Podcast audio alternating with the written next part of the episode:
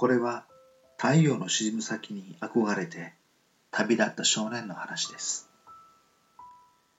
夜空に無数の星があるように少年の心にも無数の輝きがありました。少年の眼差しはいつもいつも遥か遠くの山向こうに沈む太陽を見ていて、沈む太陽の先に何があるのだろうかと思うと、少年の心の輝きがよりきらめくのでした。どうすればいけるだろう。あの太陽の沈むその先に。ある時、少年が町のレンガ造りの裏道を歩いていると、大きな風船を集めている顎ひげの生えたおじいさんに会いました。おや？と思い少年は聞きます。おじいさん、そんなに風船集めてどうするの？おじいさんがひげに手をやって答えます。これかい？坊や。こいつ集めてあの空を飛ぶのさ。そう言って空を指さします。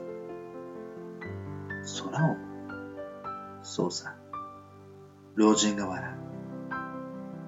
空を飛べるの？飛べるさ。いいかい、坊や。こんな話を知らないかい。はるか昔、ここよりも遠い遠い村に一人の少年が住んでいた。彼は蝋をたくさん集めて、それを固めて大きな翼をこしらえた。大きな翼があれば、空を飛ぶ鳥になって、空へと飛び立てると信じてね。その人はそれでどうなったの？老人は目を輝かせて言いました。空を飛んだよ。本当？少年の目が輝きます。ああ、高い山に登ってそれから風を待つと、彼は大きく翼を広げ、やがて風に乗って空へと飛んでいったんだ。すごい。少年の頬が主に染まります。それを見て、老人は首を縦に振りました。村のみんなは彼のことを馬鹿にしていたが、彼は見事空を飛び、美しい青い海の向こうへ去っていったんだ。少年の脳裏に美しい青い海の上へと翼を羽ばたかせて飛ぶ若者の姿が浮かびました。僕も行きたいな、その人のように。そうすれば太陽の沈む先のそのまた先を見に行けるだろうから。少年が太陽に輝く空を見つめます。いけるさ、君なら。顎ひげを撫でて老人が笑います。本当に？言ってから老人が風船を一つ少年に渡しました。こいつを君に差し上げよう。それで君もその彼のように空へ飛び立てばいい。少年は驚いて老人を見ます。おじいちゃんはいらないの空を飛びたくないの老人は首を横に振ります。すると小声で少年の耳元に囁きます。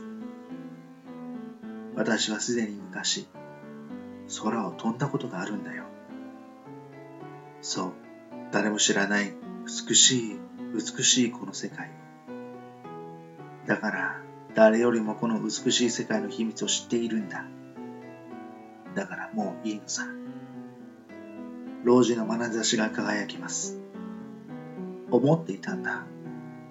もしかしたらここでこうしていたら誰か同じように空を飛びたいと思う若者が来ないかとねそうしたら君が来たそれに、年若い君の方が、この風船を使って、うまく風に乗って空を飛べそうだしね。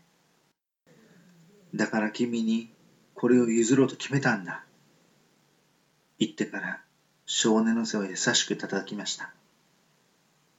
さあ行きたまえ。この青い空の下を、あのローでできた翼をはためかせて青い海を飛んだ彼のように。それを聞くや否や、少年は大きな風船を手にして大地を蹴って跳ね上がりました。すると、風船はスルスルと音も立てず、空へ空へと舞い上がっていきます。飛んでる。飛んでるんだ。少年は風船を握りしめて、小さくなっていく老人へ向かって、急いで手を振りました。おじいさん、おじいさんありがとう。僕は行くよ。輝く太陽の沈む先を今から見に行くんだ。ありがとう。ありがとうおじいさん。僕は幸せだよ。少年の姿がみるみるうちに小さくなっていきます。その姿をいつまでも手を振って老人は見つめていました。やがて、遥か遠くの山並みに太陽が沈み、夜がやってきました。老人は道のそばで腰を下ろしていると、山で仕事をしていた家族が帰ってきました。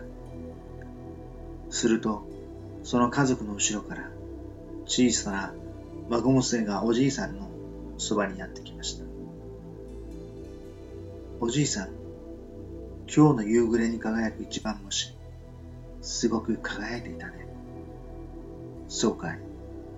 老人は首を横に振りました。見なかったの？孫娘が言います。見なかったよ。言ってから青い毛を触りました。すると孫娘が、おじいちゃん、これ、と言って、しぼんだ風船を渡しました。これね、帰り道で見つけて拾ったの。おじいさんが集めている風船じゃないかと思ってね。これでいくつ目かな。風船をこうして拾ってきたのが。おじいちゃん、ちゃんと風船が空へ飛んでいかないように、しっかりと大事にしてね。孫娘の言葉に、おじいちゃんは大きくうなずきました。そうだね。でも時折風船も空を飛びたくなるんだよ。だって、広い空があるんだよ。夢を持った人がそばにいたら、そんな美しい世界も一緒に空を飛びたいと思うだろう。孫娘が少しわかんないという感じで首を傾けると、おじいさんの膝の上に乗りました。おじいさんは手にしたしぼんだ風船を見つめて夜空を見上げました。夜空には孫娘が言うように光り輝く一番星が見えました。ねえ、イカラスおじいちゃん、見えるでしょ輝く一番星が。夜空に無数の星があるように、少年の心にも無数の輝きがありました。少年は太陽の沈む先のその先を見ることができたのでしょうか伝え聞くところによると少年は空から墜落してその魂を憐れんだ神様が星にしたとも言われていますのでもしかしたら少年は星になって輝いたのかもしれません。しかし本当のことは知りません。もし遠くに沈む夕日のそばで輝く一番星をあなたが見つけたら少年のことを思い出してくれませんか？そう思うと少年というのはいつまでも夢を持って輝いているのだと思うでしょうから。